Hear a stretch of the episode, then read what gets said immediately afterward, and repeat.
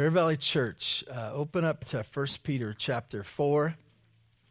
Um, yeah, as we think of uh, going on, we're in a passage on suffering, a uh, passage that is trying to encourage churches in our region, uh, both uh, of Jewish uh, people who come to faith, but primarily Gentiles that had come to faith, people like you and me for the most part uh, to encourage them in the midst of suffering. It can be a more uh, appropriate uh, passage uh, and really section for us of Scripture. Uh, we realize that it's always preparation, right? It's always preparation. God's Word is always preparing us for the day and the days ahead. Um, I think that uh, most of the time we have looked to the Scripture, and when we talk about suffering and persecution, we've thought about places, other places in the world, uh, China and Africa, Middle East, and uh, parts of Asia, and and we look at this and we say, oh, that's for them. Uh, that's passages, and uh, even these last months, we've wondered if uh, things will change for us here in the United States.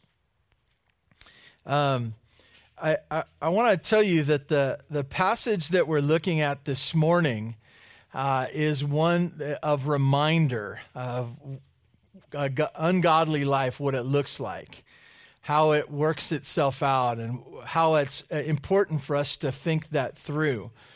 Uh, as we look to God's Word this morning, uh, if you were here a couple of weeks ago, in the last couple of weeks, we realized that He gives us that simple way to live, to live for the will of God to always ask the question what does God want me to do? How does He want me to live? What has His word said? How is uh, that word applied in my situation right now? And then just simply obeying God. Uh, as we look to that, uh, it's a, a freeing thing to realize that we can follow after God and everything's going to be okay. That we can have great confidence in our relationship with Him. Um, I, I, think about this passage and um, I, I, picture um, how many of you have ever been bullied? Ever been bullied? Like when you're a kid, you ever been bullied? Some of you didn't raise your hand because you were the bullies. Uh, you were the bullies. And and, and and I always picture, you know, I've seen it in movies and like on the playground and various other. There's not even much bullying going on in the playgrounds these days, but um, you just remember that that kid twisting your arm back and he says, "Say uncle, say uncle," and yet it's this this power over him, and, and he's saying, "Give up, give up, give up to me." So acknowledge that I'm in control over you.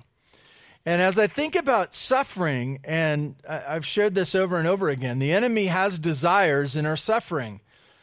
And his desire is for us to say, Uncle, for us to give up, for us to quit and uh, resign ourselves or uh, give over control or change our path of faithfulness.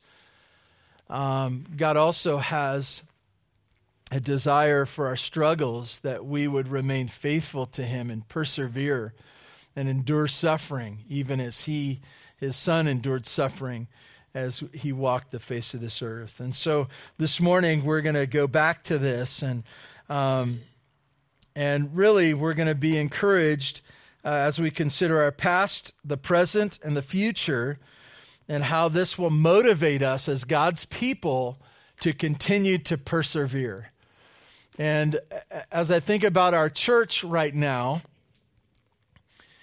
I'll, I believe God wants us to persevere, to not quit, to not, not quit meeting together, not quit uh, looking forward to the future, not quit trusting Him for the day, uh, not quit being kind and encouraging to one another. Uh, to serve one another. I believe He wants us not to quit. And so this morning, we're going to look at the past, the present, and the future. If you stand in honor of God's word, I'd like to read to you from 1 Peter in chapter 4.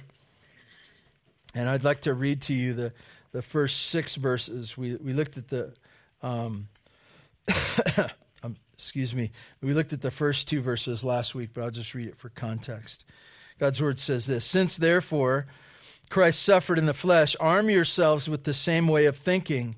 For whoever has suffered in the flesh has ceased from sin, so as to live the rest of uh, the time in the flesh, no longer for human passions, but for the will of God. For the time uh, that is past suffices for doing what the Gentiles want to do, living in sensuality and passions and drunkenness, orgies, drinking parties, and lawless idolatry. With respect to this, they are surprised when you do not join them in the same flood of debauchery, and they malign you. But they will give an account to him who is ready to judge the living and the dead. For this is why the gospel was preached even to those who are dead, that though judged in the flesh, the way people are, they might live in the spirit the way God does. God, I ask that you would mark us with your word this morning. Thank you for each one here. Thank you for this church. Thank you for this parking lot. Thank you for allowing us to have this equipment that we can meet here and re- relative peace and uh, comfort. And God, we just ask that we would acknowledge your word, treasure it now. In Jesus' name, amen. You may be seated.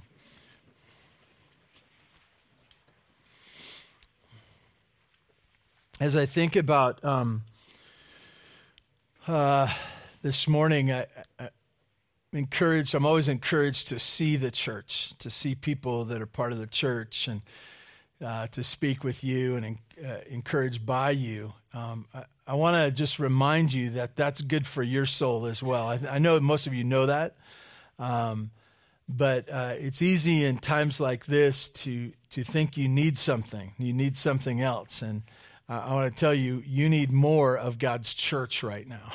You need more of it. You don't need less of it. You need more of it. And so, um, even as you think about the days to come, uh, mark in your mind, uh, mark on your calendar, circle it in Sharpie marker, permanent. So, not pencil, but uh, th- this is what I do until the Lord returns, until or He takes me home. Uh, we look in our passage this morning, and uh, like I said last week, we looked at the will of God, and now um, he's really what he's doing. Uh, he he talked about the will of God, but now he's he's contrasting side by side the godless life and where it leads, and the the life that's given over to first of all to the only gospel, and then to living following the God who loved you so much, following His will. He's given us a gospel that saves, and then He uh, directs us the rest of our life down here. But He wants to put just right next to it, really the uh, the godless life, what it looks like, and you think about that, and even as I say that, some of you would say, "You don't need to tell me about the godless life. You don't need to tell me. I can tell you about the godless life." I can stand up and give testimony of things I've done, places I've been, things I participated in, and where it led me, and the emptiness that happened. I can tell you. This morning, he's reminding us of uh, the past, the present, and the future, um, and how that connects with our suffering. So he starts in verse 3 and he says this For the time that is past suffices for doing what the Gentiles want to do. He says it's past time. Uh, I'd say it this way He's looking back at the bad old days. Uh, sometimes we have pictures of things that were sinful in our past. Maybe they're not even sinful in and of themselves pictures, but you remember who you were in that picture. You remember who your friends were. You remember about the things that you loved. You, you remember about scenes and things that you did. And, and what he's saying is, I've had enough of that. I, I don't need any more of that. I've tasted it and I've had my fill. It's as if he's looking at the book of, of that part of his life and he goes, closed, it's done. It's done, it's over with. And this is part of the picture of the past.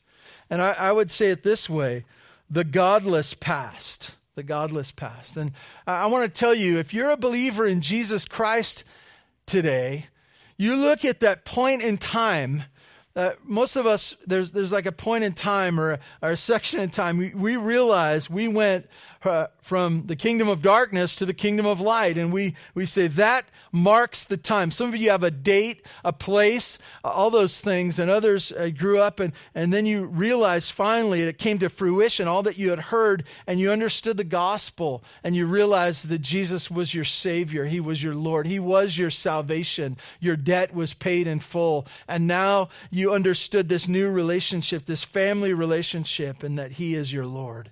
You, you realize that is a point in time. And so what you what he's pointing out is the time before that is past. It's sufficient. It's done with. I don't need any more of that.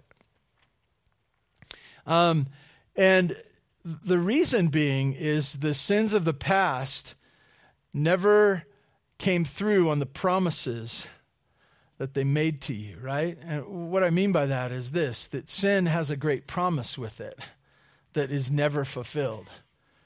It's going to satisfy you. It's going to be enough for you. It's going to make life great.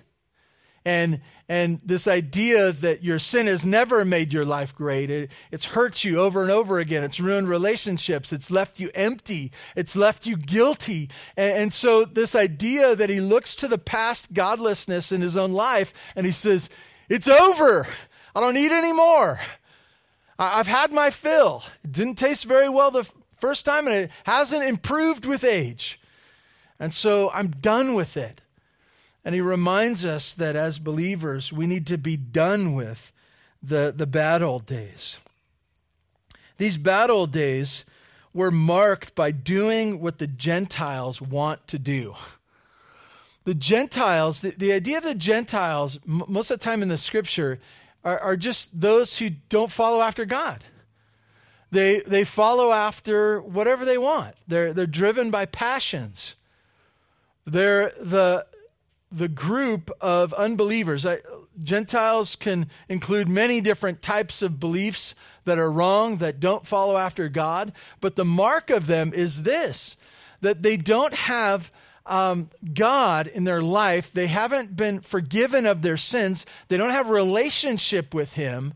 And so, how they make decisions is just simply what they see, what they smell, what they want, what they, they just go after it and they, they bounce around like a puppy, uh, being distracted and going after different things and not knowing and being inquisitive and thinking, oh, this is going to be the right thing for me. And in the midst of participating in that sin, well, that's not right. And then you go to another, and then you, and it, it's this, this constant running around looking for, looking for something that would satisfy them. That's what the Gentiles are. And what do they do? They just do whatever they want to do. whatever they want to do. He makes a list here that um, he makes a list here of sins, uh, the first three probably being personal sins that, or even private sins, things that you do yourself. And then uh, the three last ones are probably like um, community sins or sins you do in a social setting with other people, larger group. But what, what he's getting at is this it's an identity. It's an identity. What is your identity here today? What, who are you? Uh, identity is an interesting thing. Most of the time, we uh, we have some things about ourselves that we identify with. We uh, maybe it's our nationality. You know, you're a proud fill in the blank. Um, it, you say, This is who I am, or maybe, uh, you know, you identify with the city that you were born in or you live in. Uh, I'm from Tehachapi. You say that with great confidence, and then somebody says, How do you spell that? Where is that? sounds weird. Um, we identify in different ways. And in this passage, you got to get this. Uh, He's saying uh, Gentiles identify themselves with nothing, with nothing. They don't identify, this is my God. They don't say, I am a follower of God. I, it says that I'm a follower of something else or myself or my own ideas or the, my town or whatever. It, it, it's identity. And for us, for us, as we consider our identity as suffering, our identity is all wrapped up in what Jesus did on the cross, his love for us, God's love for us, and sending his son, and that we have relationship with him. And so, um, I, it's not something that we would be proud of, but we would not find ourselves to be a beggar. Oh, I'm just a child of the Most High God. Poor me. I worship the God of the universe. Poor me, I don't, I don't know what's happening. The, the King of Kings and the Lord of Lords calls me his own. you know, we're, we're not beggars, right? We're children of the Most High God. And as we think about that, that identity, that identity should impact uh, how we think about suffering. And so he says to us now, he says, the time is past. It's over. Book's closed. That time is done for us to live like Gentiles. And Gentiles live like Gentiles. You know why? Because they're Gentiles. They don't have a God to answer to. They don't have a God who protects and loves and cares for them eternally. And so he says that the time is done. And what, what is the time done for? He picks uh, kind of the Gentile way of living where it ends up. It's not that there aren't sins less than this, it's just this is what characterizes a life of the Gentiles. He, the first three go like this sensuality, passions, and drunkenness that first word, uh, sensuality, uh, is, is the idea of giving themselves over to filthy living, like dirty, moral living. Now, th- this is complicated in our world today because we, we don't know what dirty living is, right? Uh, we, you know, we're following after the way of the culture, and the way of the culture says, um, hey, whatever you find to be love, it'll be fine. You know, you, you just do your own thing. You do what's right for you and what you see is right in your own eyes. You do that, and that'll be right. It won't be filthy. I want to tell you, I want to tell you this that you should define, you should define what's right for you. You should decide what is morally correct by what God has instructed us in His Word. Not what you think, not how you perceive life, not how your friends and family define it. I mean, we live in California, right? You know, uh, we live in California. I mean, that says a lot right there. Some of you are, lived in California your whole life and you go, I know, what's a big deal? That's the problem, right? I want to tell you our morals, what is right and what is wrong, what is filthy and what is right in the eyes of God, needs to come from the Word of God. if you wonder, we should study it. If you wonder, we should study it. We should look to Him.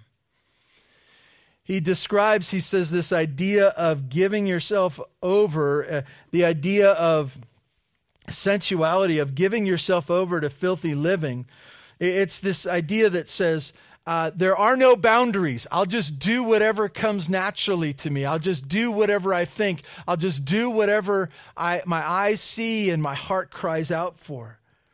He said that's the Gentile way of living, is what we're not doing. The time's up for that.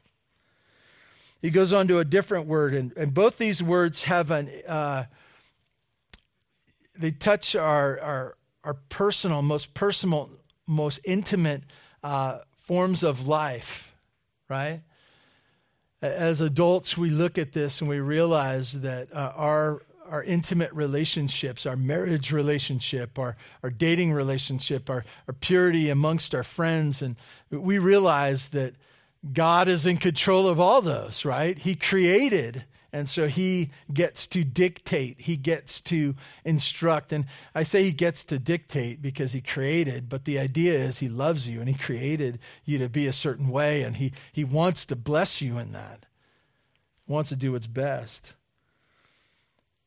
He goes from sensuality to passions and and it's not just it, it, this word is uh, can be translated lust as well, but but the idea of passions is uh, just the desires, the desires going after the desires that you have. It's not just simply a man and woman intimacy or lust in that respect, but you can picture this one of saying, I just wanted to do it.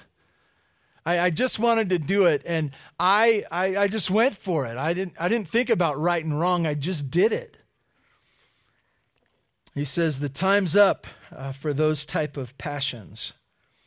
And then, thirdly, drunkenness. Drunkenness uh, makes a distinction between uh, having a drink and drinking to get drunk. It's the idea of, of looking at alcohol in a certain way, of saying, I don't need to stop, I, I don't need to quit. In fact, uh, it's fun not to quit. It's, it's something that gives a relief to my life.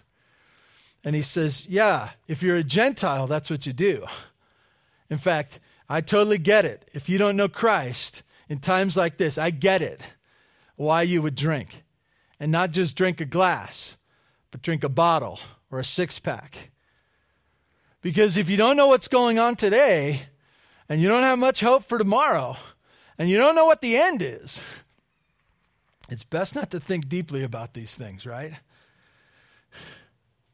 Because they're Gentiles, right? And he says, You're, not Gentiles. In fact, the time is up for those things.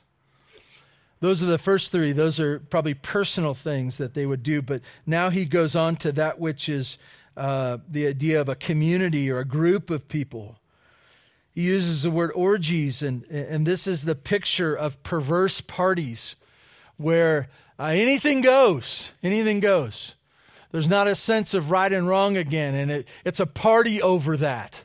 It's the idea that uh, all, all, the things and excesses that you can do, and all the things that come to your mind, and pushing the limits, and because there are no limits, you just keep going and keep going. He says, This is what it is to be a Gentile. By the way, uh, that's the problem with sin. Never satisfies. If sin could truly satisfy, there would be no parties like this, right?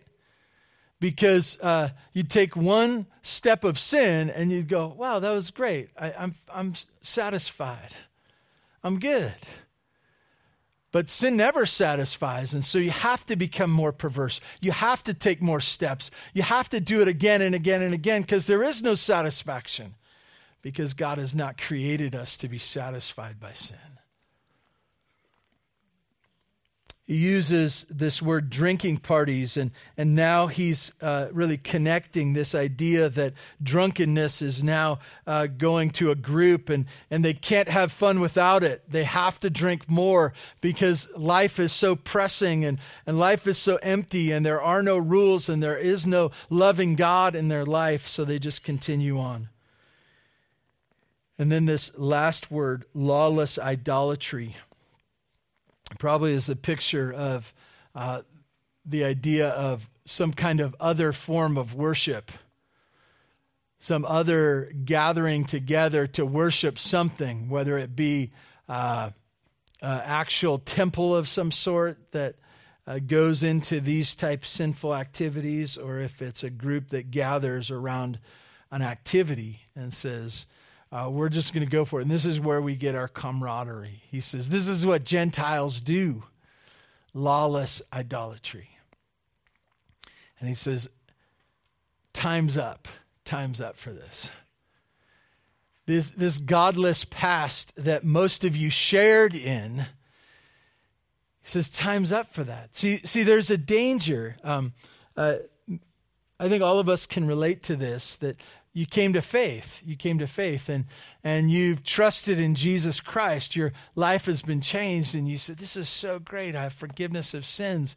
Now, what am I going to do? And you say, I just want to live for Him. I just want to tell others about Him.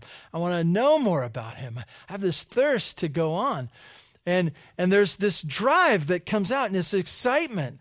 But what happens when there's suffering? What happens? You, you think back to the old days, the things that you did, and you say, maybe I should go back to that. Maybe I should call the old friends. You know, I, I used to, you know, live my life on the Friday night with a case of beer and uh, a couple of buddies, and maybe I should go back to that. I used to, uh, you know, carouse around and, uh, you know, go find my satisfaction in some uh, temporary relationship. Maybe I should go back to that. This suffering is hurtful to my life. It's pressure. Maybe I made the wrong decision. Maybe I should go taste of what the old life was like. And he says, No, time's up. That book's closed. That day is over. Why? Because I'm not a Gentile anymore. I have a relationship with God, I'm a, a follower of Jesus. Those days are over.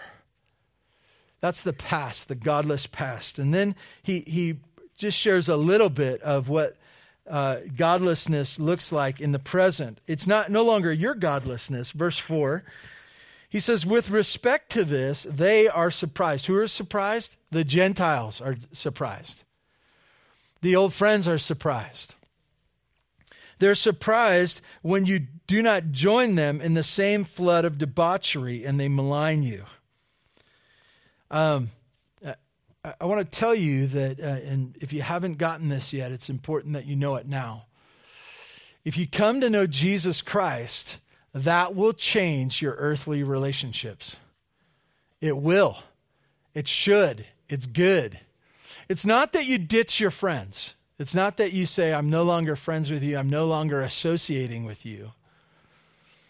But you've changed so much because you've trusted in Christ that you no longer have fellowship with them in the same things.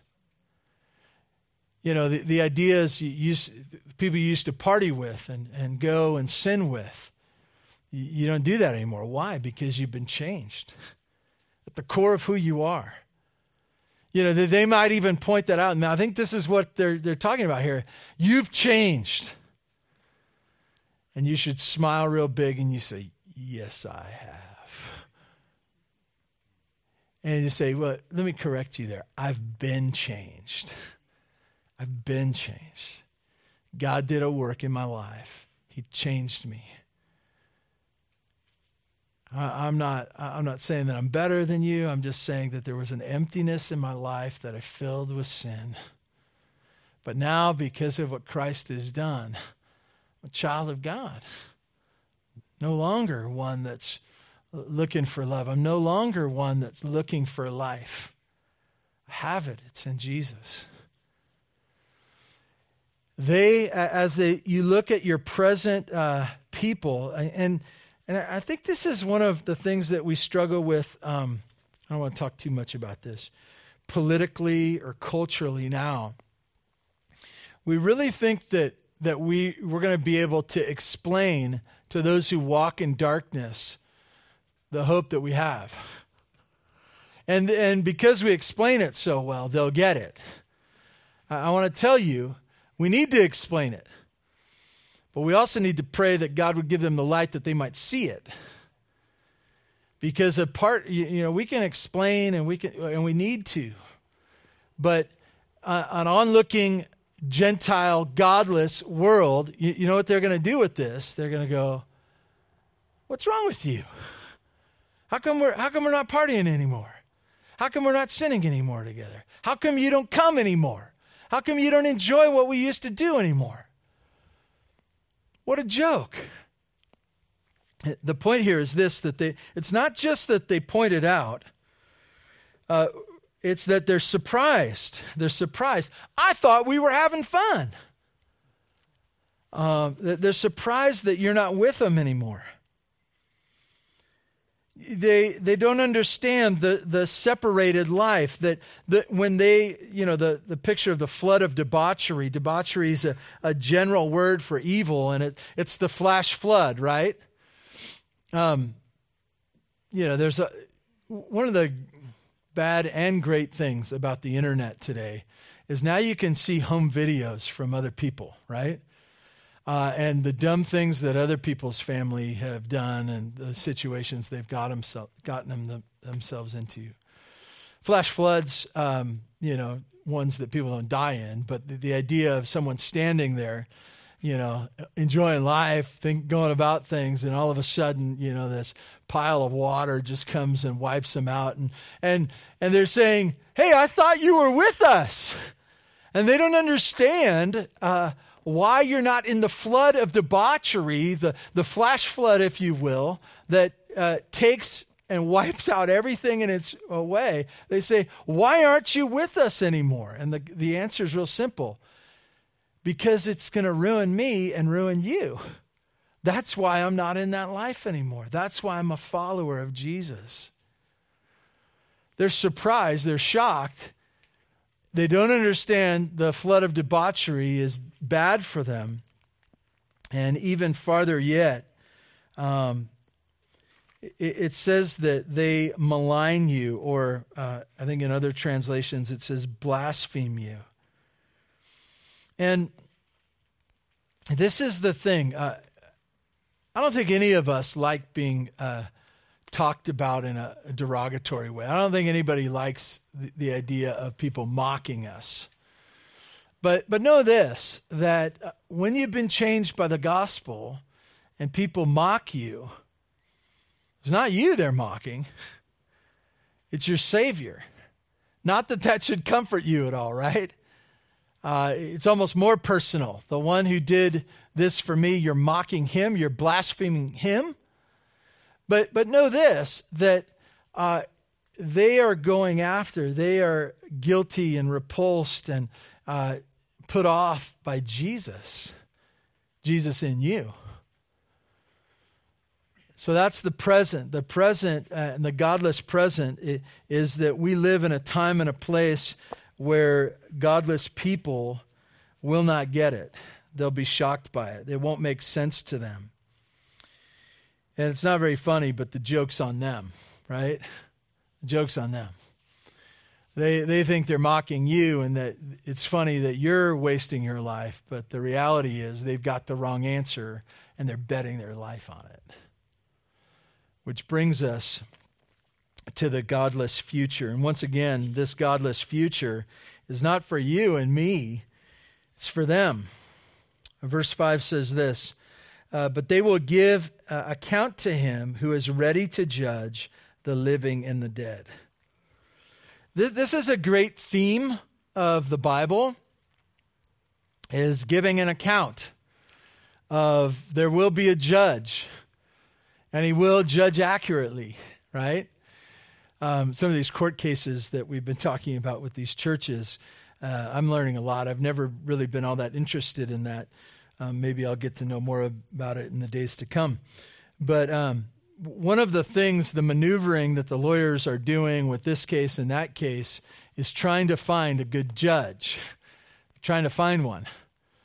And, and I think that uh, we like to be judge and jury, right? We like to decide whether someone's doing right and wrong, and we, we put that on one another. It's not a good thing.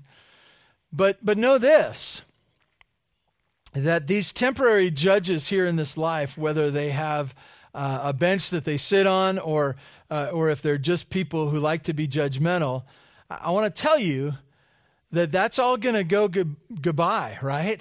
That, that's something that is, is passing. That what we should concern ourselves with is this the end of this life, the end of this time. Uh, we're going to get into that in the next verse, right? Uh, that the next verse next week this picture that the end is near, you need to be thinking about the end. And, and there's only two really options here for the end that you're in right relationship with the judge, that your uh, sins are forgiven, your uh, debt is paid, or you're in wrong relationship with the judge and you're guilty before him. And, and these same people who live their lives doing whatever they want, and when you have changed, they, they mock you and blaspheme you, and not just you, but your Savior. These very ones will have to sit before the judge. They'll have to go before the judge, Jesus Christ. And, and he knows everything. Like it won't be something where uh, if they have a good lawyer, they're going to get off. It's not if they uh, hit it well, the sins they've committed, they'll be fine. It's, it's not going to be like that. And don't think, uh, if you're here this morning and you think that there's some way that you can uh, get off easy, that you haven't been as bad as the person sitting next to you, even if it's your spouse, uh, I, I want to tell you that y- you can't. It will just be you before the judge, the things that you have done. And if it's just you before the judge, you're guilty. Every one of us. You say, well, I, I, haven't participated in all those things in those lists prior. Well, there's, there's other sins too. And so if you've committed any of them, you're guilty. And if you've committed a crime or you're guilty of a crime, you're a criminal. You're, you're guilty. And if there's, no, if there's no way that anyone's letting you go or pay, paying your penalty, you will have to pay for it. And I want to tell you that this is what the world forgets. That in the future, verse 5 says, But they will give an account to him who is ready to judge the living and the dead. That idea, ready to judge, and First Peter especially, Second Peter as well, is this idea that it's imminent. It could happen right now. It's not something that uh, some of us are, are waiting for uh, signs of times and things, and you say, well, when's the Lord going to return for his church? Maybe today. There's not this, this idea that, uh, you know, it can't happen today because this, that, and the other thing can happen. I want to tell you, the God of the universe is working out his plan. And if the plan was imminent in First Peter, we're a day closer today, right, than we were yesterday. need to be ready to go, living living knowing that the judge is ready to judge. And if we have right relationship with him, we're fine. We're fine. We're excited about that day. If we're not, if we're not, we should fear that day. And I want to say you should fear it a lot. It'd be helpful for you to fear it a lot. Why? That would drive you to need a Savior. That, that, that's what that should do. You say, I feel guilty and afraid. Good. Turn to the Savior and you won't feel guilty and afraid anymore because your sins will be forgiven because of Jesus. It says that the judge is ready to, uh, ready to judge. He, he, he's, he's, it's an imminent thing. It's coming right now, the living and the dead, meaning that those who have gone before us in death and those who are living, it's not a matter of some people have this, some people have that. It's that, that he is the judge over all overall. He's going to go back to this idea in a, the next verse, which is difficult. Verse 6, it says, uh, uh, For this is why the gospel was preached even to those who are dead. Uh, after studying this and looking at this, um, some people have uh, grand ideas of what this could be this idea of preaching to those who are dead. Um, I, I simply believe this that what he's talking about is that the gospel was preached to those who had died before, that, that they had uh, received from uh, the apostles, Peter and others, uh, that had shared the gospel. And even before the time of Christ, that the message of looking forward to the Messiah was given. And so that those who are dead. So, one of the things that's, that, that's sometimes uh, hard for us to get in suffering is suffering we focus on today, on today. We don't focus on our death, okay? If, if we could look at suffering today and say, hey, this won't last forever, this will not last forever. That should be great encouragement to us. And so I believe he was trying to encourage his readers by saying this that that same gospel that saved others that had died before will be that same gospel that you can cling to in your life today. Uh, this is why the gospel, pre- and, and this message, I want to tell you this message of Jesus is the only gospel that saves. In the midst of suffering, uh, I think you want to encourage people with the gospel, right? Um, if you if you go to the hospital and someone is in agonizing pain, you can't go to the hospital anymore. Uh, but if you uh, if you if you talk to someone who's sick and and they say, "Yeah, man, the pain is excruciating," I want to tell you, give them the gospel. And, and you say, "Well, will that fix them today?" Probably not. Probably not. But if they can know for certain that their sins are forgiven, when you're in agonizing pain, you say, I might die. But if you know where you're going when you die, there'll be great encouragement for the battle today in the midst of suffering. Uh, so the gospel was preached, and as they looked back to those of a generation before them that had already died, uh, they realized that the basis of their relationship with Christ was enough for them. It's enough for them as well in the present, or even the present and the future. It says at the end of verse 6 that um, the end of this gospel preaching um, is that they might live in the Spirit the way God does. Live in the Spirit the way God does. And as we look at this, uh, judged in the flesh, the flesh doesn't make it, right? The flesh does not make it. Your body will not make it. It's only meant for a lifetime, and we're not sure how long that is, right? The flesh isn't going to make it, but he says, You will be alive in the spirit as God is. We take great encouragement for that in the suffering. I want to give you three reminders as we close our passage this morning. First one is this just to remind yourself over and over again that time is up on sin. Time is up. It's over. Book's closed. Remind yourself on it. When you're tempted to go back to the sins of your youth, when you're tempted to go back to the sins of the Gentiles, when you're looking upon sin and it looks good to you, remind yourself time's up for that. It's over. Had it. It's done. Second thing to remind yourself of remind yourself that an unbelieving Gentile culture that we live in will never get it. Will never get it. Don't be surprised as you look at this unbelieving world, these people who don't follow after Christ, these people who their sins aren't forgiven, who are stuck in their guilt right now, just remind yourself over and over again while you're in conversation, while they mock, while they mock you, your Savior, just remind yourself over and over again of course they don't get it. Of course they don't get it. They will be shocked that you don't jump into that same flood. This is what the Lord has told us. And then lastly, um, just remind yourself that this day of this life is not all there is. That we live for the will of God. We realize the judge is coming. And right relationship with the judge, everything's okay. Wrong relationship with the judge or no relationship with the judge, it's all bad. Remind yourself that this life or this day is not all there is in the midst of suffering, this would be great encouragement to you that you would persevere and continue on in faith. May we pray that God would give us the courage to do so. God, thank you for this morning. Thank you that you are a God of grace and mercy. God, help us, strengthen us. God, help us not to go back uh, to the filth of our past life. I pray that you'd help us sort out what life is supposed to be like today, your will for us.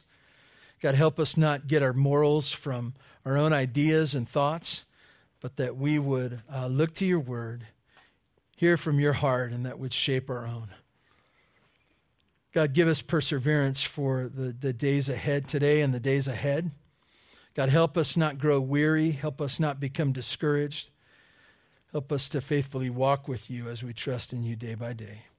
We thank you for your grace. In Jesus' name, amen.